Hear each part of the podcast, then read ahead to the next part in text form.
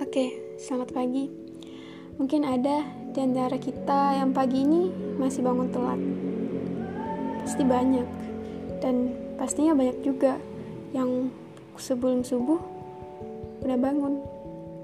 Tentu banyak. Um, sebenarnya jangan menyalahkan diri ketika yang terjadi bukan apa yang kamu harapkan.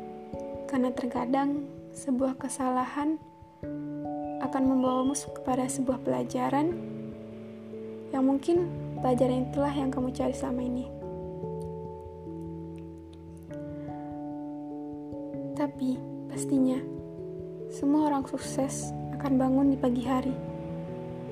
Jadi, kalau misalnya kamu bangun siang hari, di hari ini, maka berjanjilah pada dirimu sendiri bahwa besok kamu akan bangun lebih pagi.